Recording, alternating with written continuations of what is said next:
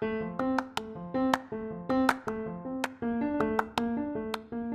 Eagle listeners.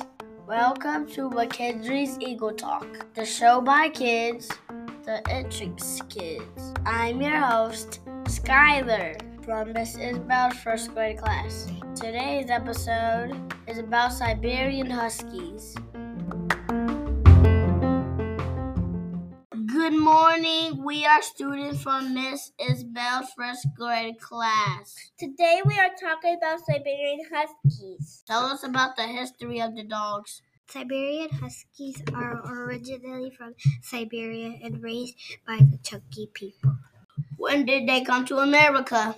Huskies were brought to Alaska in 1909 to pull sleds and win races. How do you train a husky? They are high energy and need a lot of exercise. When husky doesn't don't listen, don't say focus. Teach it his name and then it will listen. Siberian Huskies look a lot like a wolf with thick fur and icy blue eyes. Are they friendly or are they scary like a wolf?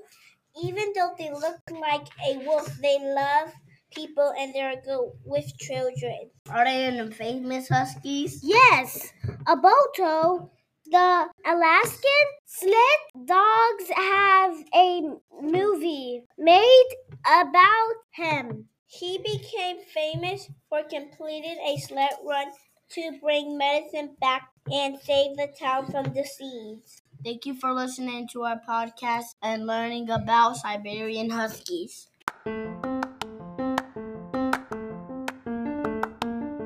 Thank you for listening to today's episode. See you again next time for another great episode of McKendry's Eagle Talk.